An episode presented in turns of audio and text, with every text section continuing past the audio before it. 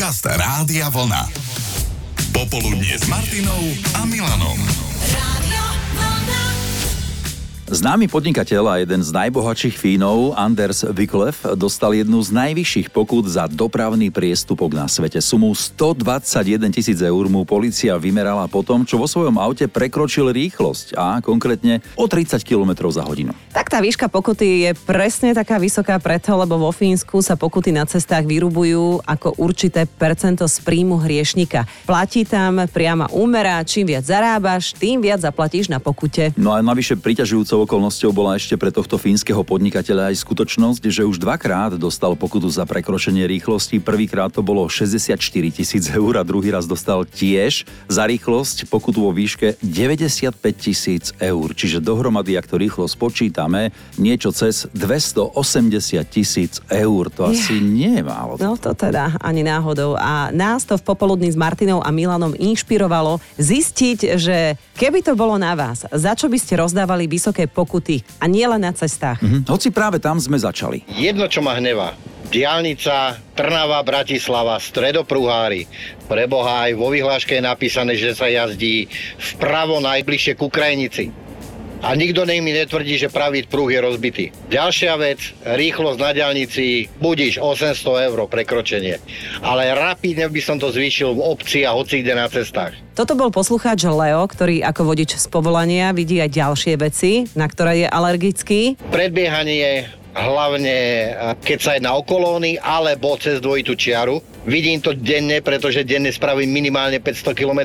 Ale neobídem ani našich chodcov a cyklistov, pretože ak si cyklisti alebo respektíve chodci myslia, že majú generálnu prednosť na prechodoch, veľmi sa milia, nech si prečítajú vyhlášku. Keby to bolo na vás, za čo by ste rozdávali vysoké pokuty? Na to sme sa pýtali vás, poslucháčov Rádia Vlna a poprichádzalo naozaj množstvo odpovedí. Marek napísal za nosenie legín a za nepozdravenie sa. Mhm, tomu druhému rozumiem, tomu prvému menej.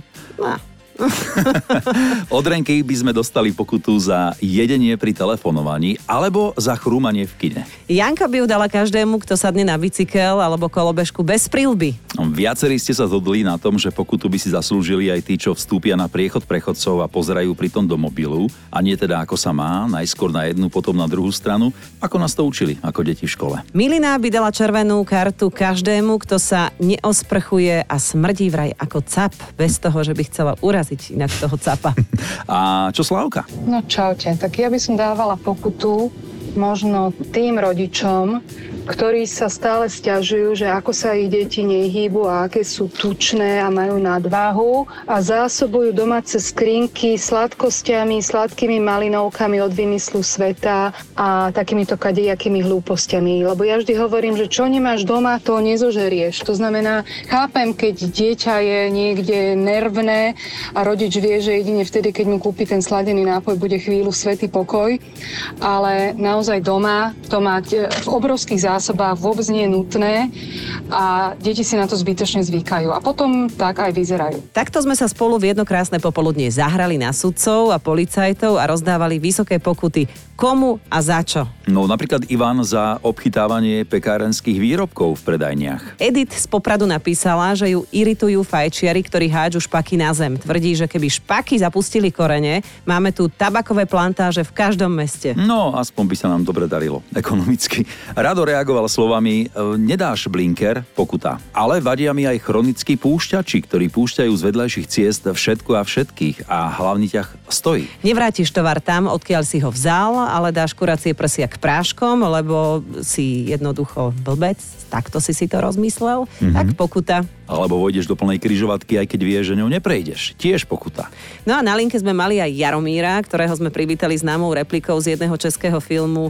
Jaromíre, Jaromíre, nedeláš dobře s týma sírkama. Našťastie som používal vždy zapalovač a teraz už ani to nie. No, no, no. A nevoláš to sírky, hej? To už vôbec nie. To už vôbec nie, lebo tebe trošku aj prekáža ten čechizmus, ktorý sa e, veľmi tak akože vtieravo dostáva aj do našej slovenčiny, áno?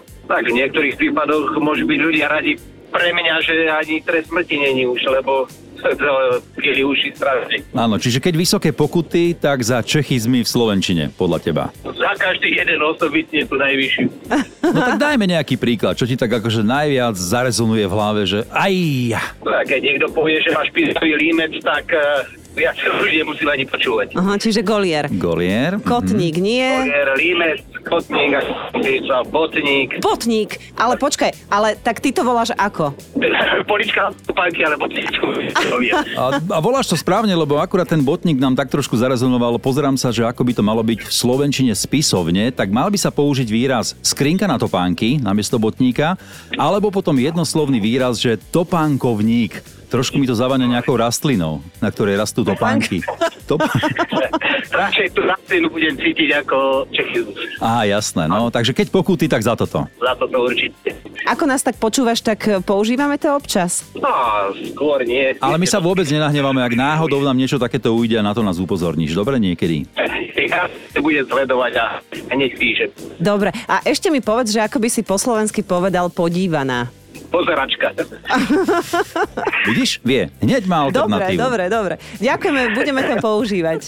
Maj sa krásne, ahoj. Ahojte. Tých názorov na to, za čo by ste rozdávali vysoké pokuty, prišlo naozaj veľa.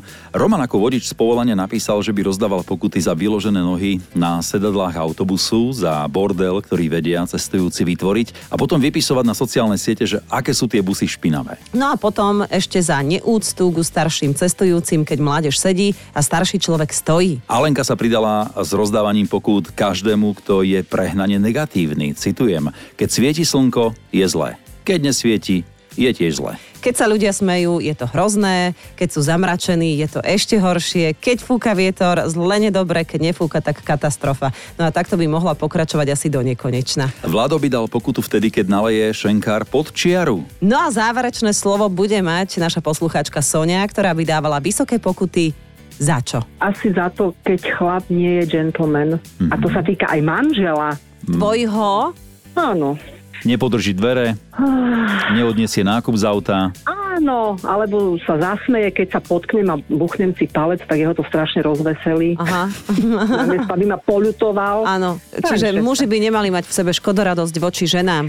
Áno, áno. A tá stará škola, jak volá, kedy, že teda niekto ide a pustí ženu dopredu, alebo teda otvorí jej dvere, a tak to je také pekné. Áno, nie všade to platí, Myslím. napríklad do reštaurácie by mal ísť ten muž prvý. Áno, Však, no. a keď sa vychádza cez ženu by mal pustiť prvú, keď No. niekto po ňom hodí tanier, aby to schytal on. Tieto Vidíš, a ty si sa zasmiala na tom.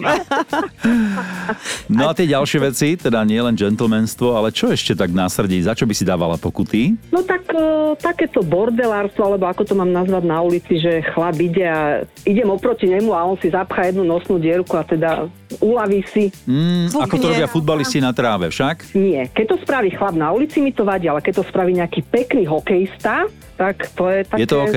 Aha. Áno, je to OK.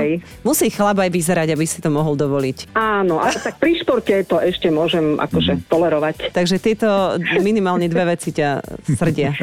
A aj tá pomalá jazda, čo som spomínala. Mala som taký nepríjemný zážitok v sobotu, že som ponáhľala sa za rodičmi na oslavu tatovej 80 a keď som opustila obec, tak chcela som pridať normálne, však aspoň na tých 80, no a panička predo mnou 60, 65. A nebolo ju kde predbehnúť, však? som, znovu som zatrúbila nič, potom som mu horko ťažko predbehla a jak som ich predbiehala, jej manžel vybral asi metrový objektív a fotil ma, akože sa rozčuloval, že čo na nich vytrubujem.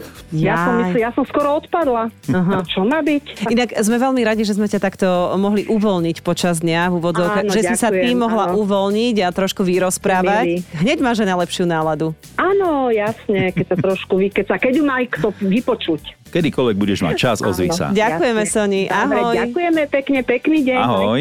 Ahoj. Počúvate Popoludnie s Martinou Záchenskou a Milanom Švikruhom.